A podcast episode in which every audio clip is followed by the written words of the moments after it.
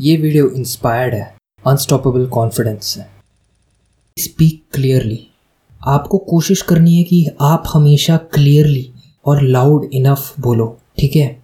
जब आपके सामने कोई बंदा खड़ा है, आप उससे बात कर रहे हो, आपको ऐसे बात करनी है कि उससे पाँच कदम दूर बंदा खड़ा हो, उसको भी सुनाई दे। इतना क्लियरली आपको बोलना है, ठीक है? अक्सर जब हम बात करते हैं तो हम सही से अंदाज़ा नहीं लगा पाते हैं कि हमारी आवाज़ कितनी लाउड है या कितनी लो है। तो हमेशा ये एग्ज़ाम्पल लेके चलो। अगर पाँच कदम दूर आपसे बंदा खड़ा है तो आपको ऐसे बात करनी कि दस कदम दूर वाला बंदा भी सुन सके। अगर हो सके तो स्लो बात कीजिए। ठीक है, हमेशा फास्ट बात करने की ज़रूरत नहीं है। फास्ट बात करने के एडवांटेजेस ये हैं कि आपके थॉट्स जल्दी कम्युनिकेट हो जाते हैं। ठीक है स्लो बात करने के एडवांटेजेस ये हैं कि आपके जो सामने है वो अच्छे से अंडरस्टैंड कर पाता है कि आप क्या कहना चाहते हो। अब ज़्यादा स्लो भी मत होइए कि बंदा बोर हो जाए, ठीक है? ज़्यादा फास्ट भी मत हो जाए कि बंदा आपको कैच ना कर पाए। एक बैलेंस ढूंढिए, ना ज़्यादा फास्ट ना ज़्यादा स्लो ठीक है? उस ध्वनि को पकड़ के उसी ध्वनि में बात कीजिए जिससे भी आप बात करें। जितना हो सके अपनी वाणी को मॉड्यूलेट करके चलिए। अब मॉड्यूलेशन का क्या मतलब है? यानी आप जब भी कोई वार्तालाप करते हैं, कुछ शब्दों को ज़्यादा प्रभाव दीजिए। जब आप उन शब्दों को ज़्यादा प्रभाव देंगे तो लोग जो है वो ऑटोमेटिकली अट्रैक्ट होंगे आपसे बात करने के, क्योंकि वो इंटरेस्टिंग हो जाता है। अब हम सबने क्लासेस एंड लेक्चर्स अटेंड किए हैं। उसमें मेन टीचर्स क्या गलती करते हैं कि एक ही ध्वनि में एक ही तरीके से पढ़ाते रहते हैं, जो बोरिंग हो जाता है। अब सबकी लाइफ किसी ना किसी तरीके से बोरिंग है और सब चाहते हैं कि उनकी लाइफ इंटरेस्टिंग हो। तो आप वो इंटरेस्ट उन्हें कर सकते हैं वार्तालाप के ज़रिए। ठीक है, आप अपना ऐसा वार्तालाप करिए कि किसी भी व्यक्ति को उसमें संयुक्त कर ले अट्रैक्ट कर ले, ठीक है इन्फ्लुएंस कर ले।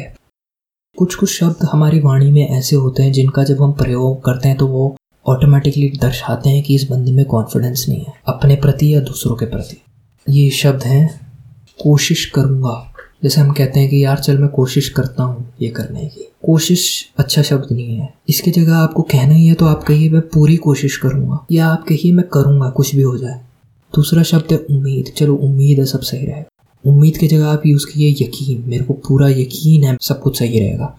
ठीक है, मैं कर्म ऐसे कर रहा हूँ कि सब सही हो जाएगा फिर एक शब्द है पर। आप कुछ बोलते हैं, पर फिर बोल देते हैं। पर जब भी आप कहते हो तो उसके पहले की जितनी भी चीज़ आपने बोली है, वो सारी ख़त्म हो जाती है। सारा फोकस जो होता है, वो चले जाता है जो सेकंड पार्ट ऑफ़ सेंटेंस है, जो पर के बाद आता है। तो पर का इस्तेमाल मत कीजिए। पर के जगह आप और इस्तेमाल करिए, ठीक है? अब जब भी किसी बंदे से आप वार्तालाप कर रहे हैं तो हमारी आदत है कि हम उसको चैलेंज करते हैं। जब हम ऐसे चैलेंज करते हैं, पर बोल के चैलेंज करते हैं या बट बोल के चैलेंज करते हैं तो ऑटोमेटिकली उस बंदे की बात कट जाती है, ठीक है? हमें उस बंदे की बात काटनी नहीं है। हमें अच्छा वार्तालाप, आकर्षित वार्तालाप करने के लिए उस बात को एनहेंस करनी है या बढ़ा के बोलनी है, ठीक है? उस वार्तालाप को और भी सुंदर बनाना है। और वो कैसे होगा? एंड यूज़ करके या और यूज़ कर सके हाँ मैं तुम्हारी बात मान रहा हूँ। और कुछ और ऐड करिए, ठीक है? अगर सामने वाला बंदा कहे, यार स्ट्रॉबेरी आइसक्रीम बहुत अच्छी होती है, ठीक है? और आपको वनीला बहुत ज़्यादा पसंद है।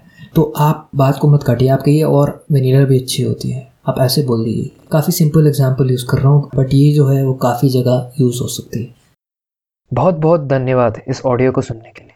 अगर आपको मेरा काम पसंद है तो प्लीज़ मुझे फॉलो कीजिए, मेरे चैनल को सब्सक्राइब कीजिए। और अगर आप चाहते हैं एनिमेटेड वीडियो देखना इसी बुक समरी की तो लिंक जो है वो डिस्क्रिप्शन में है, उसको फॉलो कीजिए। Thanks for listening